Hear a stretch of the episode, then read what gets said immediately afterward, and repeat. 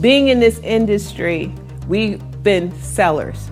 That's what I was. I was a person who sold, sold ideas, sold product. But now I'm not a seller. I take great offense when people tell me I'm a saleswoman.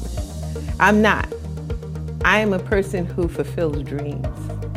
And I allow you to dream. And and that's what we do here. So when I think back to my years in the industry, we didn't have as much as what's here. So if you're looking at this opportunity, you got to look at what you have in your hands. Podcasting from WealthWave Studios in Atlanta, Georgia.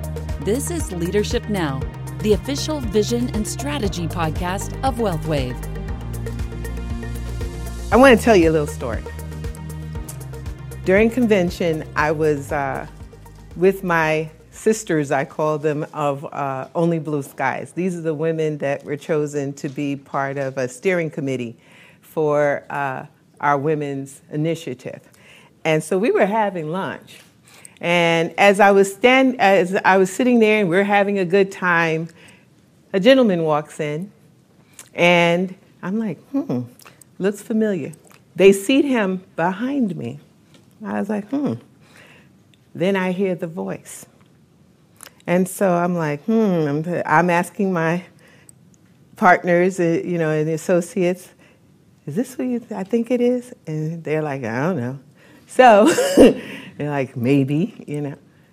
So I decided to, he turned around, he took his hat off, and I said, that's him.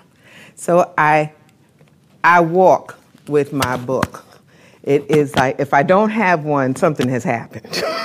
I gave it to too many people. I, I get that's even better, right? So I opened my book up.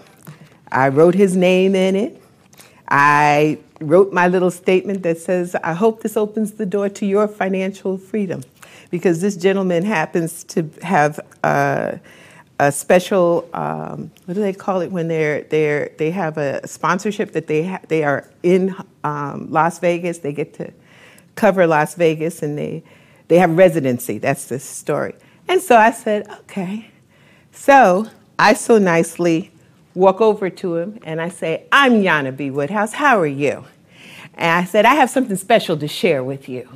I'm on a mission to bring financial literacy to the United States, but above all, I am bringing it to the urban community. And so he looks at the book and he says, Wow, how money works? Stop being a sucker. It seems like something I would say. so I said, but it's more than that. Before I give you this book, you've got to promise me you're going to read it. And I need to be able to hear from you for what the book, how it impacted you. So he says, okay, okay ma'am. you know, he says, uh, so where are you from? I said, I'm from New York. He says, I'm from New York also. I was like, really, where? He said, I'm on 23rd Street. I said, isn't that amazing? My office is on 23rd Street. Mm-hmm. So, just to lead, because you may know him, you may not, and I'm hoping I know to click this. There it is. That's me attacking Mr. George Wallace. but I wanted to share. So, in there that you see me, I'm handing him the book. He's coming back at me. Now, I know I'm supposed to be a student of the business, and I believe I am one, but they told us not to put a stamp in there. Well, okay, so I broke the rule. Because the first thing out of his mouth was, You got an interesting handwriting. and so I was like, It's okay. I got a stamp on this page so you can see it. I said, So there's no excuse. And then I told them that I plan on hearing from him. So what happened the, the next day, he told me he agreed he was going to read it. And we exchanged a little information with each other. But I said, you know what? I have a funny feeling you're going to give me that standard telephone number that you're not going to pick up. So he says, no, no, you can call me. I was like, mm-hmm. So I said, but you live on, you're on 23rd Street. So then I saw him at the food court. And he looked at me and I said, Yes, you. I'm the one with the book. Did you read the book? And he said, uh, uh, I read half of it. I- am going to read the other half, I promise you. You know? so, reason why i t- I'm telling you this story is this book and the time that I've spent in the industry, first of all, it's been over 35 years. I have never had a tool that would allow me to go to a celeb and approach him. You know, usually you, you know everybody approaches them.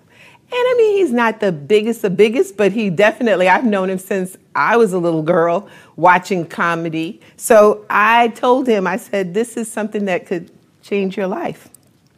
I feel that much about this book. Being in this industry, we've been sellers. That's what I was. I was a person who sold, sold ideas, sold product. But now I'm not a seller. I take great offense when people tell me I'm a saleswoman. I'm not. I am a person who fulfills dreams. And I allow you to dream. And, and that's what we do here. So when I think back to my years in the industry, we didn't have as much as what's here. So if you're looking at this opportunity, you got to look at what you have in your hands. When I came into the industry, they gave me a script and said, go. Nobody helped me, nobody worked with me, you know, and but they told me how much I had to bring in. They gave me a quota. But in today's world, with here, with WealthWave, it's not about that. You've got your mentorship, and you're mentored not just by the person who brought you into this business. You get mentored by everyone because everyone wants to see you successful. I've never been any place like that, and I'll tell you, I give you a dollar to a donut that there doesn't have any place here in this entire industry in this country that has a business that is focused in on you being successful and enjoying watching you be successful and wanting you to make money. Where's that? Wealth wave. You know, so I say to you is, is that take this opportunity to look at us, but also be a part of us and get ingrained in it. And I remember when uh, one of my mentors said to me, said that we have to be a student of the business we have to make money. You know, we ain't that altruistic. We got to make some money, okay? And we got to fight for our next promotion. I remember those three elements. And so I want you to, to embody what we have here. And again, this book makes it so much easier because I can talk to someone who wants to save $10 to someone who wants to save 10 million. I can open the door.